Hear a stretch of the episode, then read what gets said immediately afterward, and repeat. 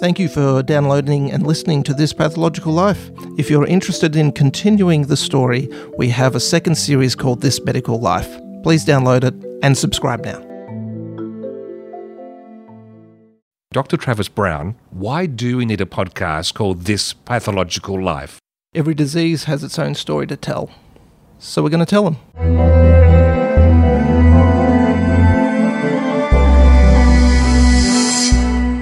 Travis, it would be wrong of us to raise a glass and toast this, episode, wouldn't it? Well, it depends what's in the glass. Yes, because this episode's all about alcohol. It is. And uh, the last segment is going to look from a pathological perspective at the interaction of alcohol and our bodies. But before we get there, it's so deeply entwined in so many cultures that there are a few stepping stones we need to go yeah. over. So let's let's begin. Alcohol and humans. Where do we trace it back to? The the title I enjoy of this is, is called the Intemperance of Man. I think that's a uh, that was raised as a, as a very nice title. Uh, Which I changed to the intemperance of humankind to make it gender non-specific. I look, it's a it's an amazing topic, alcohol, because in every aspect of, of history, alcohol is there. And you don't realize how ingrained alcohol is. Even if we look back as far as, you know, 9000 BCE, when agriculture and civilization were starting to be documented, mm-hmm. alcohol is there. The earliest evidence we have of it is 7000 BCE in China because there's a residue that sits in, in pottery that you can find that wine was within that. So it's been with us for all of time, as, as far as we can tell, documented from that. So, but it, it, is interesting, you know, the alcohol is, is one of those very strange drugs where you can't actually predict what the outcome of the behavior will be when someone has alcohol. Like you can, they could be loud, they could be obnoxious, they could be nice, they could be reflective, they could be spiritual. Uh, it reminds me of the the Simpsons, uh, where you have uh, you know Duff Gardens, where you have the seven uh, the seven Duffs. Uh, it was edgy, remorseful, dizzy, tipsy, surly, sleazy, and queasy. Uh, you know that's sort of you know different aspects of you know alcohol. And not only that, one person can have alcohol one week or even the next day, and they can experience different, you know, emotions with that. And we also have this uneasy hypocrisy around it as well. Leonard Cohen, singer songwriter, one of my favourites, uh, was asked to comment on a really expensive French wine that he was drinking. And he said, Look, it's a beautiful flavour, but let's be honest, there's a lovely buzz and warmth that comes from the alcohol uh, yeah. aspect. Not many of us are happy to admit that, especially me. I drink for the flavour, I don't drink for the alcohol over its time. Different cultures have had different attitudes towards alcohol, and, and that's reflective. There was a, a really interesting book by uh, Mark Forsyth, who, who wrote a, a, short history of drunkenness, which goes through the, the different cultures, which I've, I've used in uh, some of this. He has a really nice quote that I, I really enjoyed in that as well. The sins of a society are revealed in its pieties. So, not only the culture itself, but in theology, you can see how do gods interact with alcohol? What's their attitude to it? You know, is it the main god or is it the, you know, the quirky god who's creating mischief on the side? You can see. Like Bacchus. Yeah, it's again how did cultures perceive alcohol? So we'll just touch on some of that. But yes, alcohol is ubiquitous. What we're looking at is a lot is revealed about how a society treats it, what they valued about it, or what was important to them about it, and what their gods did with it. If we look at first the ancient Egyptians, beer was a commodity. It was an important commodity. It was we know it, it was even paid to some of the workers who developed who who created the or built the pyramids, they believed that beer saved the world. They had in their mythology, Ra, the sun god, became angry with mankind because of his duplicitous nature. And so all the gods convened and had a meeting, and they said, Let's kill humankind. So they sent Hathor, goddess of the sky, who has either a cow's head or a lion's head, was also the god of women and fertility of love, to go and kill humanity. So, which she did. But the gods then eventually started feeling sorry for humanity. But they couldn't stop Hathor because she was in such a bloodlust. So, what did they do? They then poured red beer all over the fields, which Hathor then drank and got drunk and passed out. Wow. Therefore, humanity was saved. Thanks to the gods, who then sent Hathor to kill them anyway, but then beer saved them. They then had an annual festival of drunkenness. Any excuse. It was a celebration. So you would get these people who were well dressed. They were, you know, going to uh, the the temple of Hathor, and you would have a ceremony where Hathor comes from down the aisle and is gifted red tinted beer uh, that they would drink, and then they would all then this would start at dusk then they would have what can only be described as a drunken orgy of what they called walking through the marshes, which is a euphemism. Euphemism. Euphemism. Oh, Euphemism? Have you been drinking? no, I just tongue tied. Um, euphemism. Oh, okay, right. Traveling the marshes. yes. Which is a euphemism. For sex. Oh. So they were traveling the marshes, they were drinking beer, they were drinking to get drunk and have this massive orgy. And then it seems that vomiting was part of the ceremony because they would put emetic herbs in the beer that they were drinking. So this was quite a festival that then everyone would eventually either pass out or fall asleep. And then at the crack of dawn, they would drum these big drums to wake everyone up with the statue of Hathor the sun hitting the light, and they would all wake in a drunken, potentially hungover environment to see the god Hathor over them. Not only that, they also have hieroglyphics of their drunken rampages in their tombs. They were celebrating not just drinking, but drunkenness. Which is interesting because uh, after we've recorded this as part of the Adelaide Film Festival, one of the films this year is called Another Round, which is based on the belief that we are better when we are a little bit drunk in life because we have less inhibitions, etc. Well, the Greek would agree with you. So they, the ancient Greece wrote, um, uh, well, effectively down to every other culture. They drank diluted wine and they were the most cultured and sophisticated. Everyone else who didn't do that were either barbarians or uncultured. Uh, they had their god, Dionysus, uh, who was the, the god of wine and winemaking and, and fertility. And uh, I'm not sure why alcohol and fertility seem to go together, but uh, they have ritual madness and, and religious ecstasy. But Dionysus, he wasn't the main god, but he didn't like non drinkers. And if he encountered non drinkers, he would kill them. It was sort of like a, oh, this is a, you know, their mythology. Dionysus was not nice to non drinkers. Plato believed the ideal man maintained their self control while drunk. But this was meant to display virtue. So drunkenness reveals true character and true character is only revealed through drunkenness. Hmm. So they would have symposiums. This was a conference or a meeting to discuss a particular subject. They would have have it in a private house with about 12 or 15 men. They would have a meal and the room was arranged in, with seats and couches. Young men had to sit, sit up, whereas old men could lie down. And then what they had was the leader. His name was a, he was a symposiarch. Now it was always a man. I do use he Deliberately, yeah. because women were not permitted. He would choose the wine that they would be drinking for the night. They would be brought out in a vat. It would be mixed with water and shared out. They would have a libation, a dedication, which would be spilling some of it to the gods and fallen heroes and Zeus. And then everyone would drink. And everyone had to drink their whole bowl before anyone else got a refill. And the symposiarch, their job was to choose a topic that everyone was going to speak about. They would speak in turn as a monologue, and then it would go to the next person. And so Plato ended up choosing for his symposia, he had, you would talk on the topic of love. Uh, Xenophon, he would, his topic was, what are you most proud of? So that was their attitude. Now, it would descend ultimately into chaos and drunkenness. But it was, you know, they would bring out vats and everyone would drink again and then. So it was a ritual. Oh, I'd actually like to put this to the test. I'd like to invite you over for dinner so we could actually follow these rules. Well, it sounds, it sounds, again, it seems quite odd, but you would have it as a, you know, talk about your, you know, orator or whatever, love or joy or happiness or, you know, virtues. It, it sounds quite interesting, but again, I think it would descend eventually into. Yeah, the first part would be magnificent.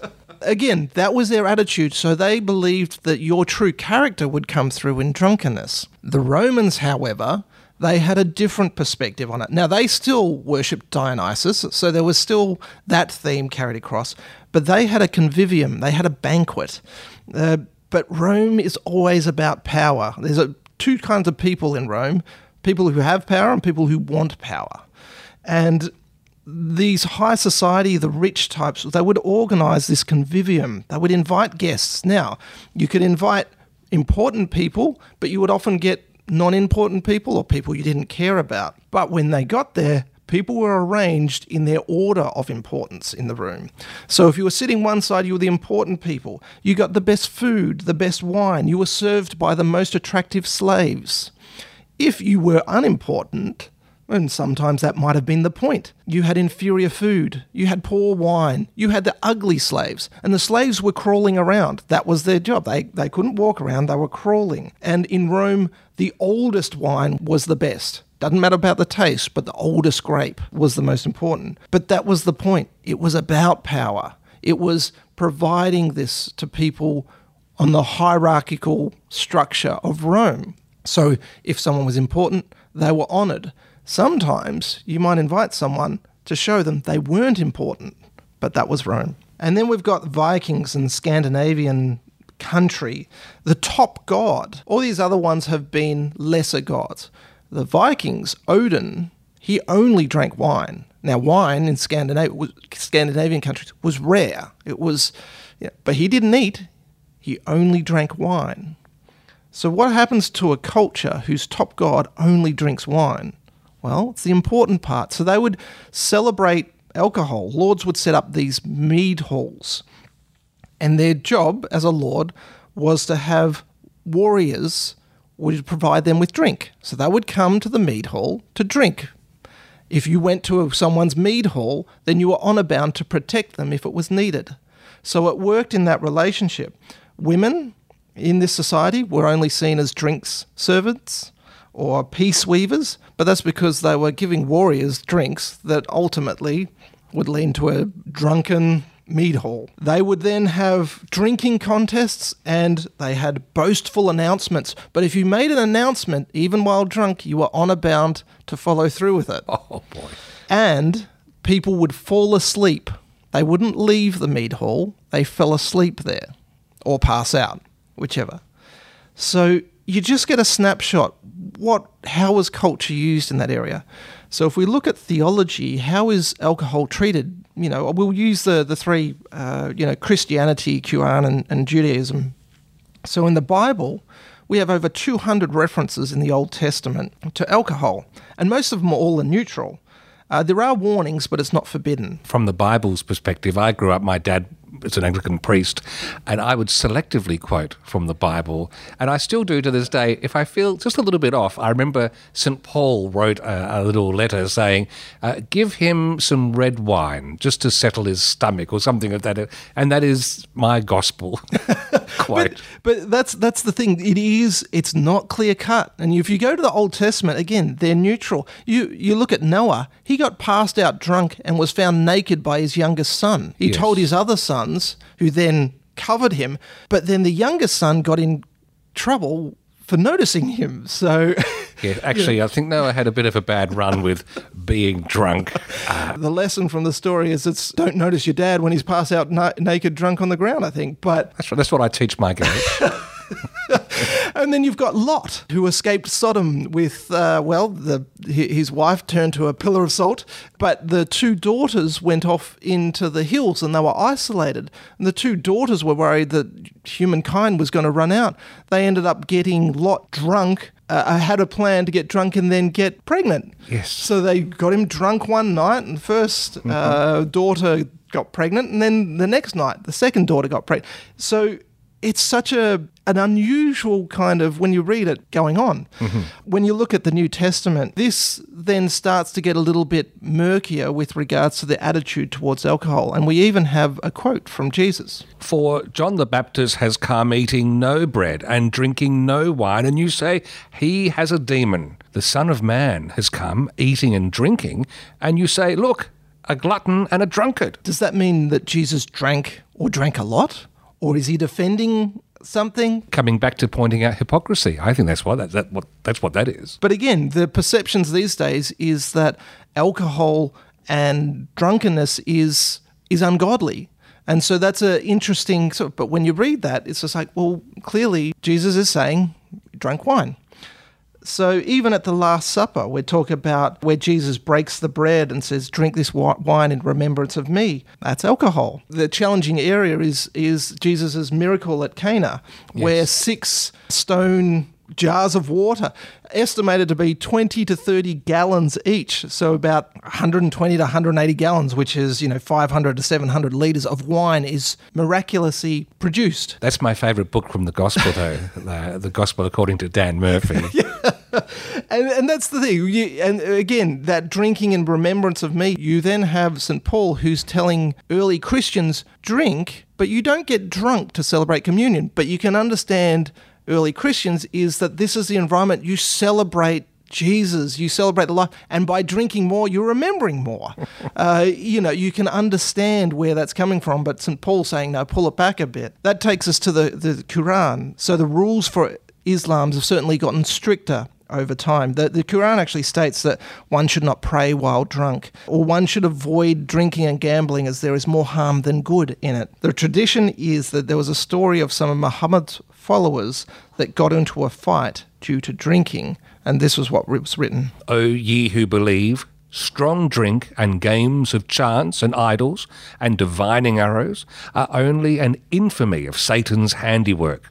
Leave it aside in order that ye may succeed. This is interpreted as drinking is the handiwork of the devil. There are a collection of sayings from the Prophet of Muhammad called the, the Hadith, and this is where the punishment for drinking is 80 lashes. Islam, again, because of this, went down to uh, societies of prohibition. Uh, so long standing, there is no alcohol. That's there's no interpretation when someone gets 80 lashes. It's it's something wrong. Uh, now there is varying levels of success as to whether societies were able to keep alcohol out or not. Uh, but that's for each of the societies. And then lastly, we've got Judaism. And again, much like the Bible, uh, it has a mixed view of alcohol uh, because parts of the Jewish tradition are celebrations of Jewish holidays and, and blessings at weddings and circumcisions. You, you have Passover with four cups of wine. But the Talmud uh, has an opinion that the tree of knowledge for Adam and Eve was actually a grapevine. So the fruit was not an apple, it was a grape. And this caused the original sin. So it has a alcohol is good and bad um, and must be treated with caution.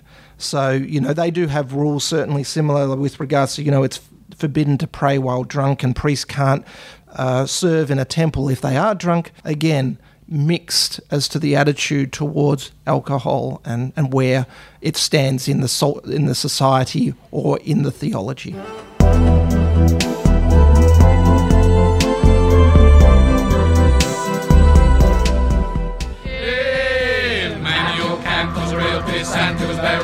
Rarely stable. I digger, I digger was a boozy beggar who could think you under the table.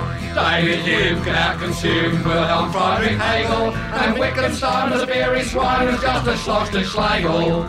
There's nothing Nietzsche couldn't teach about the raising of the wrist.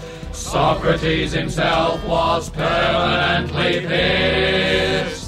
John Stuart Mill on his own free will on half function he was particularly ill. Later they say could stick it away. A of whiskey every day. Aristotle, Aristotle was a bagger for the bottle. Hobbes was fond of his dram. And Rene Descartes was a drunken fart. I drink, therefore I am. Yes, Socrates himself is particularly missed. A lovely little thing about a bugger when he's pissed.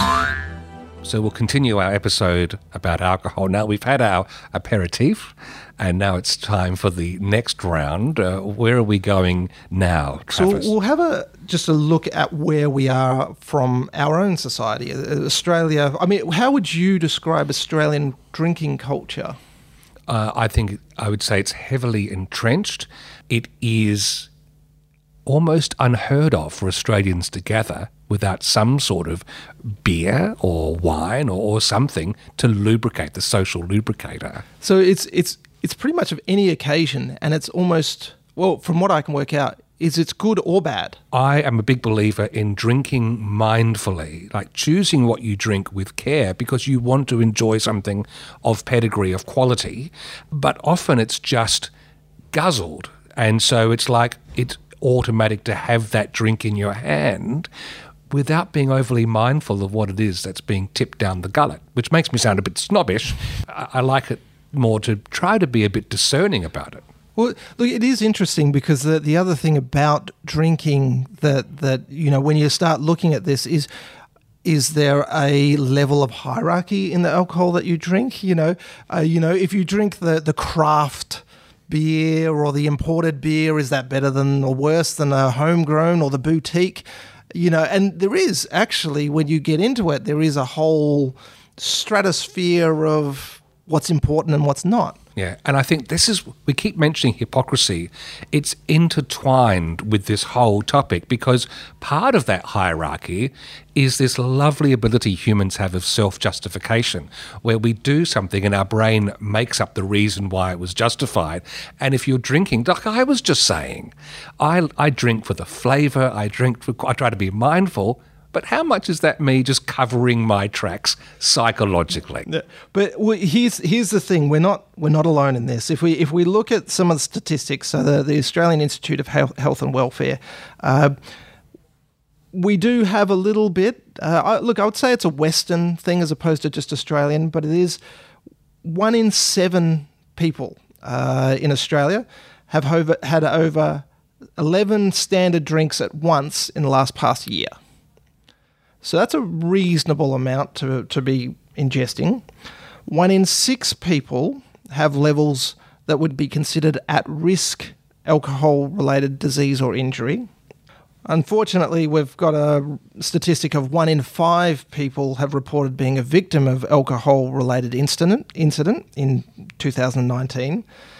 And then we have one in four people have consumed alcohol at levels uh, that puts them at risk uh, for alcohol related disease on a single occasion, at least monthly. From that perspective, it's very prevalent in our society. 36% of all drug treatments are alcohol related. 36%. Yeah. So, of all drug treatments, the statistics are that about 5 to 10% of Western populations are classified as, as chronic alcoholism around about 1.25 to 2.5 millions of Australians will fit into that classification of having chronic alcoholism. That's estimated at about 10 to 15 million in the US. And there was even a, a US study which uh, did a study of the patients walking into emergency department. Uh, just on general, 40% of them had positive blood alcohol concentrations. About a third of these patients had 0.08 percent, which is their uh, cutoff for driving limits for them. So if you look at the average uh, patient in uh, or the patient cohort in a GP clinic, about 20% of them will have an alcohol use disorder. That number of standard drinks sneaks up on you, doesn't it? It does. It does. So uh, when when you look at it, you sit there and just go, for males, they have a lifetime risk of 10 to 15% of alcohol of, of, alcohol uh, use disorder or alcoholism, um, and women have a little bit less, so they have a lifetime risk of five to eight percent.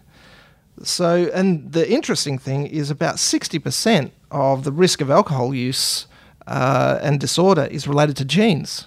Oh, so children of parents who are considered alcoholic have a four times increase of being alcoholic themselves. See, that's well, I was going to say sobering, uh, unintentionally, because in my family, uh, my ears just pricked up as you were saying that. My paternal grandfather uh, was alcoholic. Uh, I got a, bit of a story from my dad about him, and he thinks it was because he had a very strict upbringing where he was considered by his parents not to be worthwhile and so at some point, you can see um, it's a coping mechanism to hide uh, behind that. And, and, as a youngster growing up, I had no idea Grandpa uh, was suffering from that disease because he was sometimes sleeping in the afternoon and it's, oh, Grandpa's having a nap now. Uh, but it invaded his whole life. And uh, my dad says one thing was interesting towards the end of his life when he'd. Um, uh, had um, uh, triple bypass and then was off alcohol was the first time in his life that he was with my father and put his arm around him and said, I love you. And so, unlike those ancient cultures saying when you've got alcohol, your true character comes through, here it was the abstinence that actually allowed that flourishing of a relationship to take place. My uh, maternal grandfather um, now, I don't know if he was in this category or, or, not at all, but my memory is him always having a beer in one hand. You know, just sitting in front of the TV watching, you know, love watching the races, but I always remember him having a beer. Now, that might be my perception. He may not have had a beer, but I just remember him always having a can. Uh, you know, it's it is amazing. Uh, you know, when you look at the history, you find out that uh, you know, people talk about drinking water. Well, you couldn't drink water, you had to drink wine. Well, that's if people could afford it. But remember, when it came in mass produce, if you were poor, if you were, you know, destitute, if you could get some wine to drink away your worries and pass out, kind of, you can understand them doing that. Um, it is a, it is interesting to see again just the cultural element that alcohol has played. I mean, when we look at the natural history of drinking, the average first drink of a person is at 15 years of age. So we have our limit at 18 years. In the US, it's 21 years. So it'd be interesting to see if that makes any actual practical difference. Yeah, practical yes. difference or not. But uh, what we find is that early onset problem drinking can actually be seen in those first few years because if they're not if they're binge drinking a lot or if they're doing even problem drink at that point that's uh, they fit into a higher risk category of problems uh, in the future in your research have you noticed whether cultures where uh, like France where table wine being drunk from a young age is par for the course lessens the likelihood of that binge drinking versus cultures where that's taboo and seen as something a bit special and therefore it captures the imagination of the teenage mind as something to push boundaries with. Well, so the, the interesting part is they talk about wet and dry cultures. Uh, and the wet cultures, it's not that dry doesn't have alcohol, but the wet cultures are ones that have a little bit of here and there alcohol. It doesn't matter if it's in a you know bit of the day. It's just seen. It's ubiquitous and it's okay. My understanding is they have less their problems than the dry cultures where you don't drink at all until it's you know the evening or afternoon but when you drink you drink hard and so that will be more the sort of the binge culture uh, I don't know the statistics though behind which is, you know, do they both have the levels? That would be actually a really good study. So if someone shoots out, it would be quite interesting to see do they have as much chronic alcoholism in wet and versus dry culture. So, so I'll try and drink more regularly. Is that what you're saying? I d- yeah, go that way. We'll see. It's it's it is interesting, but again, that's a cultural part. They talk about southern Mediterranean, northern Mediterranean. You know, uh, and again, you would probably classify us then as a dry culture. So you don't really drink during the week, but at the weekend you'll you know, some, or some people will hit it quite hard. Uh, but I don't I don't have any statistics on uh, which is which is better or worse. Uh, I honestly I would probably suspect the um, the wet culture would probably be a little bit more.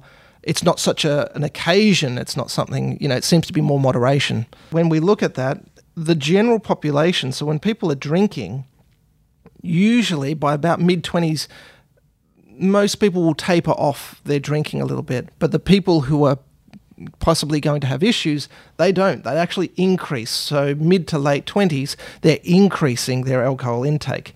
And what we know is that 25% of all cases of alcohol misuse will lead to chronic dependence. We can identify some of the risk factors for this, um, and people are classified as alcoholic continue to drink, they have a reduced lifespan of 10 years they have, and this is due to heart disease, cancer, accidents, and, and suicide.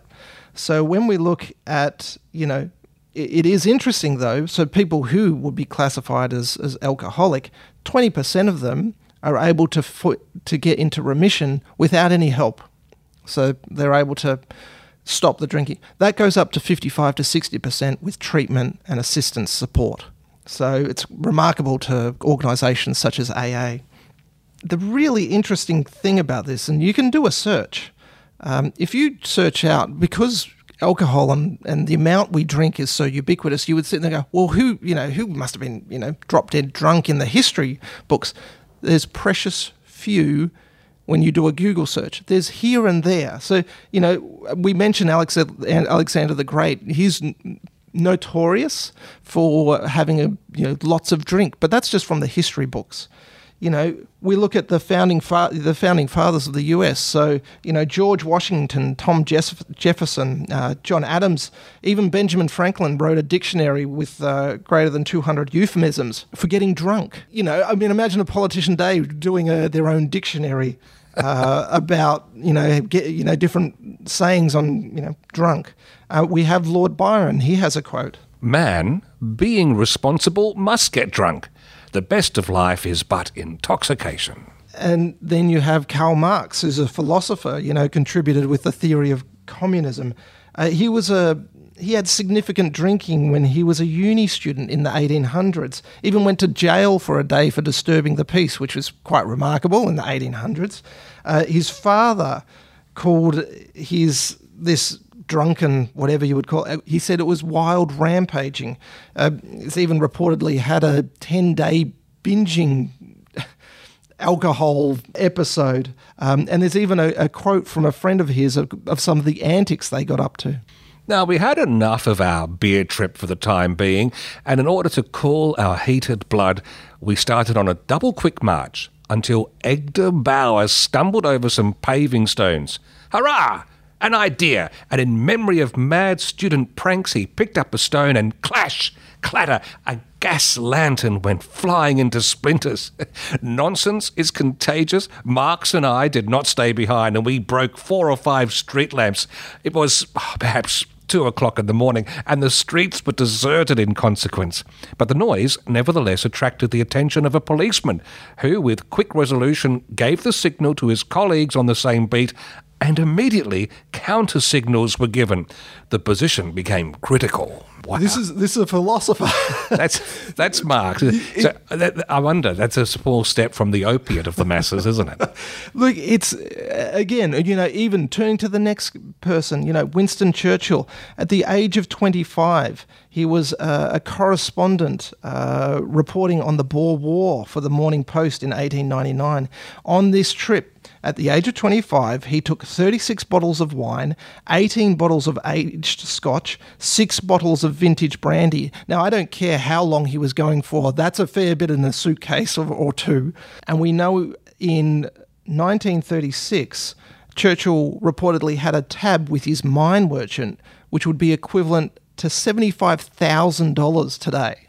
There's also a few quotes from Churchill, which is interesting. When I was younger, I made it a rule to never take strong drink before lunch. It's now my rule never to do so before breakfast. His lunches and dinners was always accompanied by brandy or champagne or both. He would often have a glass of whiskey with him, and you could see it in the photographs. And his private secretary reported that Churchill started his day with whiskey mouthwash, which is whis- whiskey mixed with water. I actually have interviewed a distiller working here in Adelaide, Ian Schmidt, who told me there is such a thing within Scottish culture as breakfast whiskey. Right. Okay. So it's a more a fruity, floral whiskey, lighter style, suitable for breakfast. Yeah. Well, uh, well, well Roosevelt was uh, must have enjoyed that probably too. Um, he would. He, uh, Churchill visited the the White House uh, with the Roosevelt uh, as the the uh, president, and the administration would call his visit Winston hours. And they would go on heavy drinking binges. And effectively, after a Winston Churchill visit, Roosevelt needed three days with uh, 10 hours sleep per day just to recover from this bout. so, again, that's interesting. This wasn't seen as a problem. This is just reported, and we know this from from sources. This isn't from Churchill, and this isn't from tabloids. This is just how it was. We even have Ernest Hemingway, who's who, he wrote to a Russian translator. Don't you drink? I notice you speak slightingly of the bottle. I've drunk since I was fifteen, and few things have given me more pleasure. When you work hard all day with your head and know you must work again the next day, what else can change your ideas and make them run on a different plane like whiskey? When you are cold and wet, what else can warm you? Before an attack, who can say anything that gives you the momentary well being that rum does? I would as soon not eat at night as not to have red wine and water. The only time it isn't good for you is when you write or when you fight. You have to do that cold. But it always helps my shooting. Modern life, too, is often a mechanical oppression, and liquor is the only mechanical relief. Let me know if my books make any money, and we'll come to Moscow and we will find somebody that drinks and drink my royalties up to end the mechanical oppression. We have Vincent van Gogh, who his painting, he was a drinker. He would drink something called absinthe Ah, yes. which was called the Green Fairy. Yes, absinthe, yes. Yeah, okay, right. So you know it was, it was an exit. I, I've tried some of Oh, it. is it nice? It is nice, although the, the version we get these days doesn't have a particular ingredient in it which uh, can actually do uh, crazy things with your mind. Well, that was because it caused him to have delirium and hallucinations, which apparently evident in his paintings.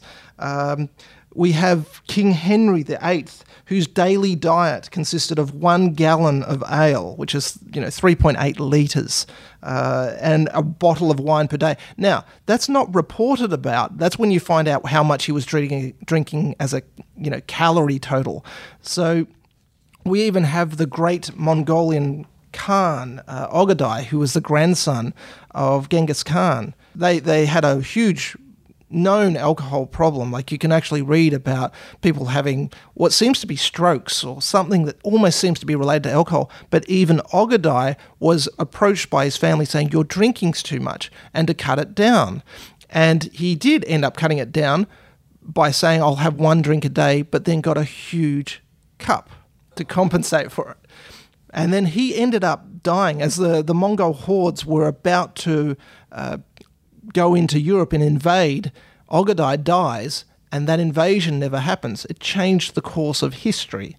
His drinking and alcoholism, and he died as a result of it. When we look at it, these are just some of the people that come up. But considering the prevalence of drinking, you would think there would be thousands more of people that would report. When we find out that it's not until 1956 that the American Medical Association starts to classify alcoholism and alcohol abuse disorder as a diagnosis, you begin to realize that this wasn't seen as a problem beforehand. It, drunkenness was an it was an issue, but it was more of a nuisance. So uh, almost taken for granted, uh, almost like wallpaper or just another thread in the fabric of society. So it wasn't really noteworthy. It again, there had to be kings and rulers who would drink themselves silly, but no one really took notice of it. And you so you have to go finding the through history to see, you know, how it is. So again, you know, this we're starting to recognize more about addictive behavior uh, and risky behavior. Uh, but sometimes you actually have to find out from secondary sources as to what they mean by that, and you know you don't always know. Well, let's come back in a moment and look at how we started measuring uh, and getting uh, analysis of alcohol in humanity.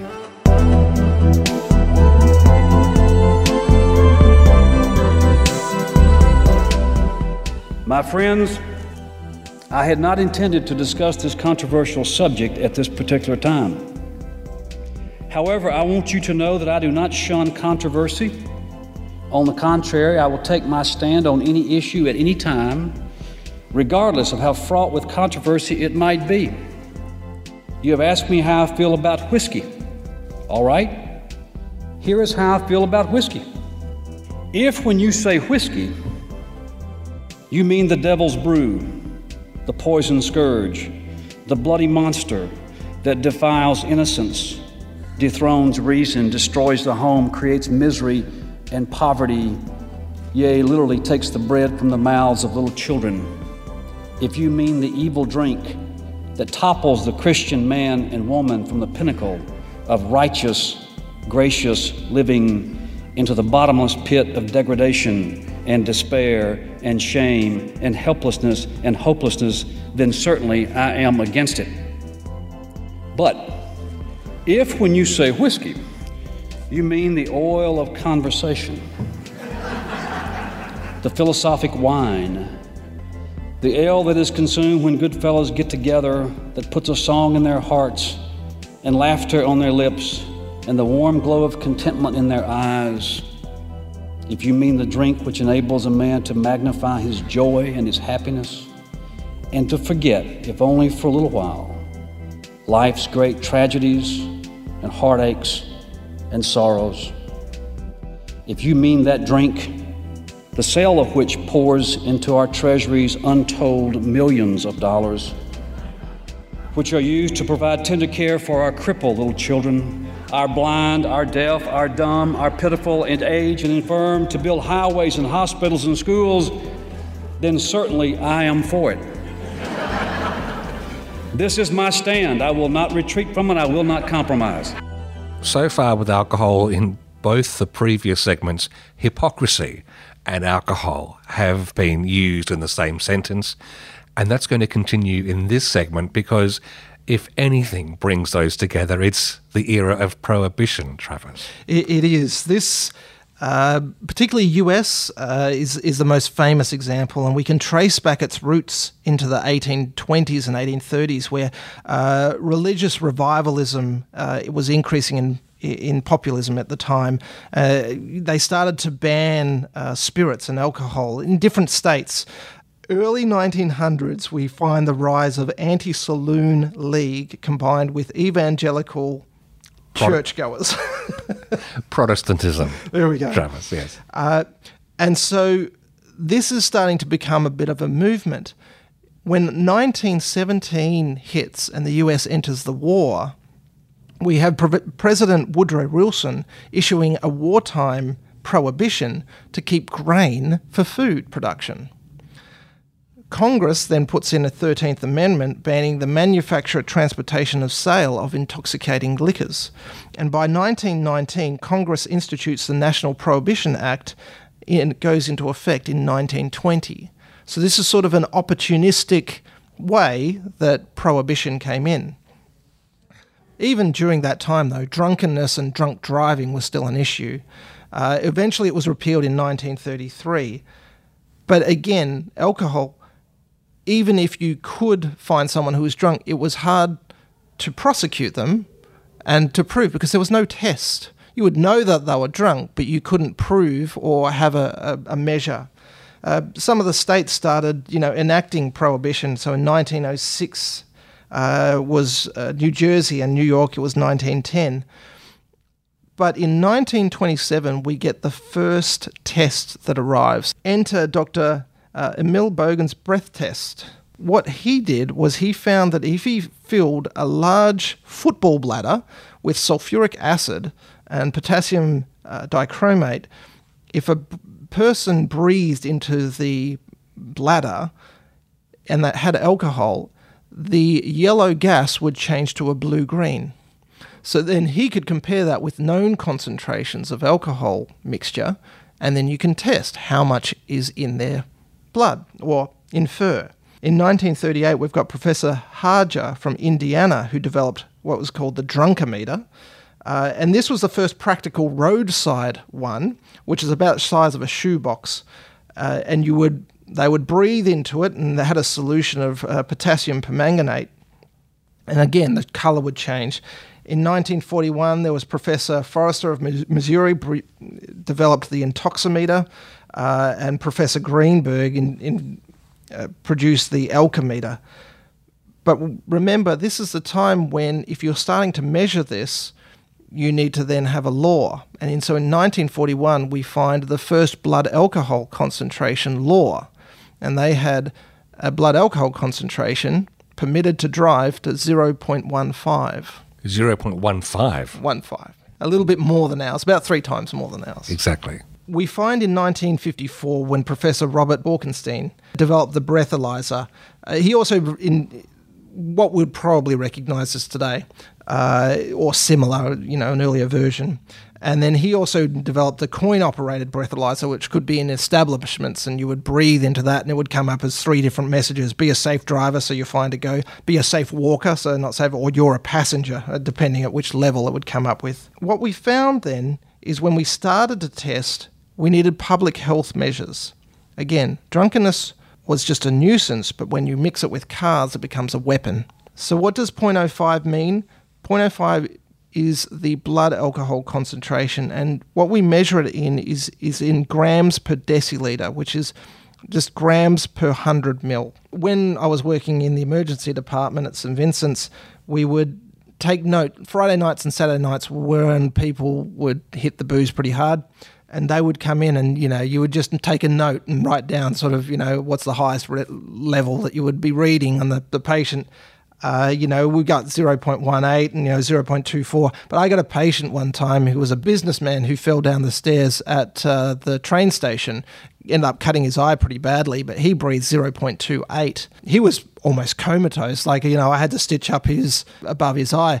And he didn't even flinch when I put in the local anaesthetic. You didn't need to, didn't need any local anaesthetic uh, if you didn't want to. But Wow. so, what is the levels? Some of the acute effects, so the immediate effects of alcohol, uh, you'll get vision disturbances. So, at 0.03% blood alcohol, you'll have some vision disturbances of drowsiness, and you'll even get some motor impairment, uh, and people will have difficulty concentrating.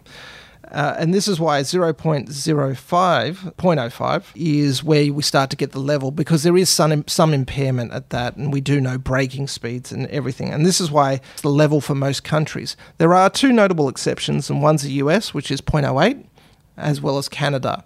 Uh, and again, that's a government policy decision. Uh, we know that at 0.08, there is more than just a little bit impairment, and there is a, you're getting to start to get a bit more, and that's why the level that they've decided upon is that. Again, this goes into politics, and it wasn't until 1960s and 1970s where they started to institute this as uh, as law of random breath testing, because that was seen as an invasion of privacy. And at the same point in time, seatbelts weren't mandatory either. But it wasn't until a study showed a correlation between the time of death of uh, road traffic crashes and pub closing time that politicians said, okay, there is a link. What we've found is despite numerous increase in cars on the road, we have car accidents have reduced by two thirds since 1970s.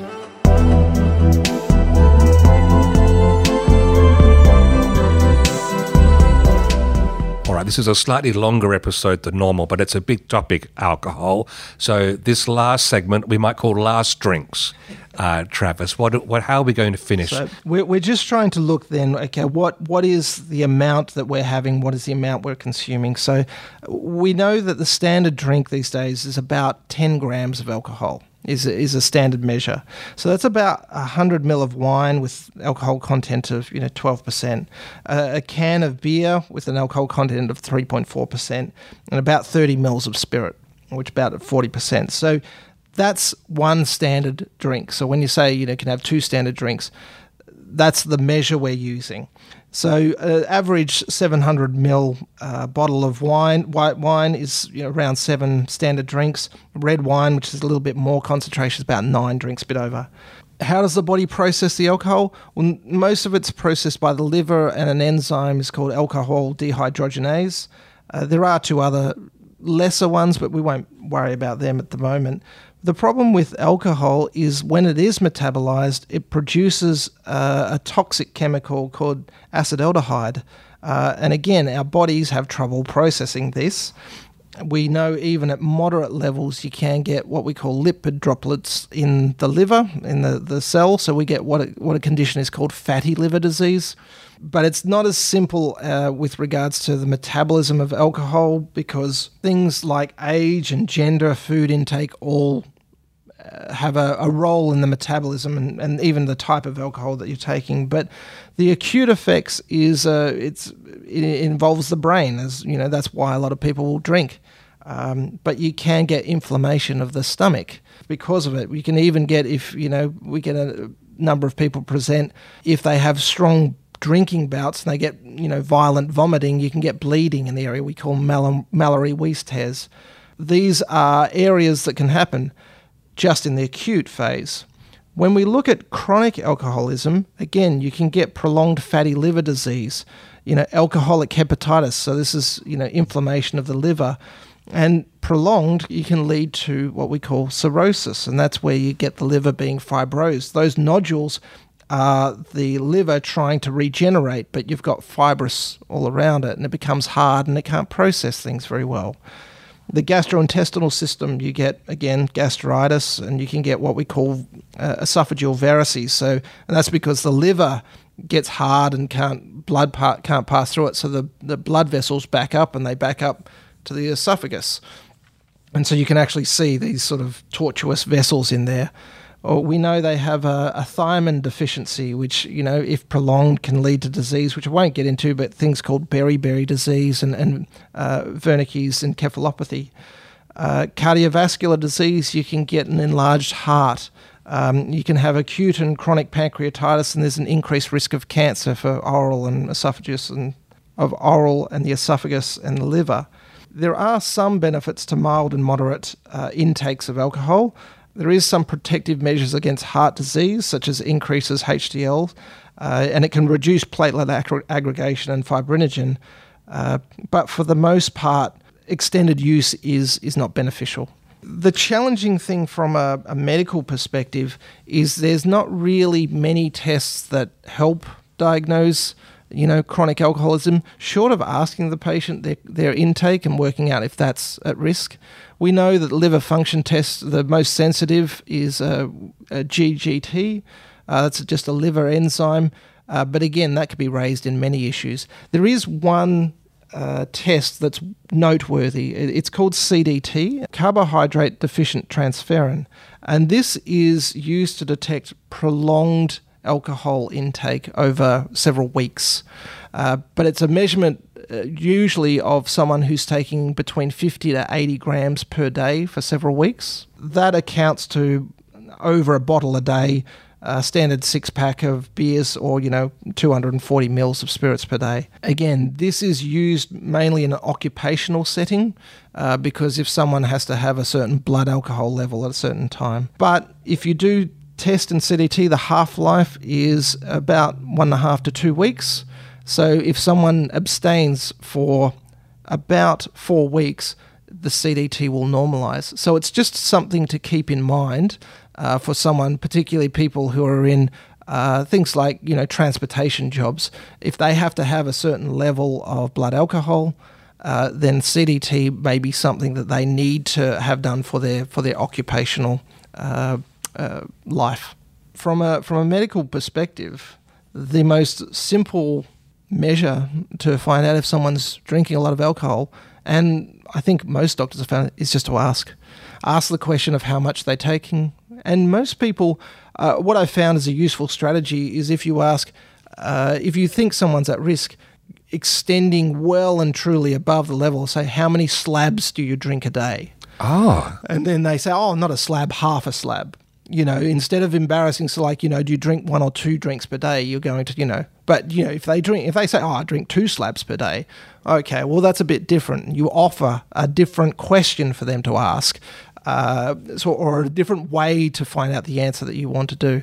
Um, I find that that's actually quite useful. Say if they say three slabs, well then you write down three slabs. But if they say oh less, then that's a helpful measure. So the most important thing is just asking, and there's a there's a number of risk assessments that are out there that you can mention because this is a lot more prevalent than what we think. Dr. Travis Brown, thank you very much. I want to say I need a drink after this episode, but then I'm in two minds about that. Although I will continue drinking, this has been quite a uh, an illuminating episode just to maintain vigilance about moderation.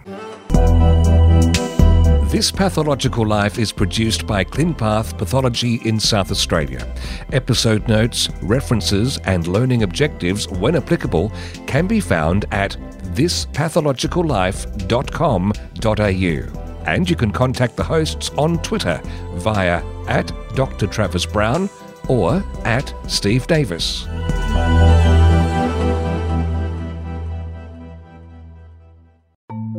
Thanks again for listening. And just a reminder if you haven't done it yet, have a quick search in your podcast app for our second series, This Medical Life.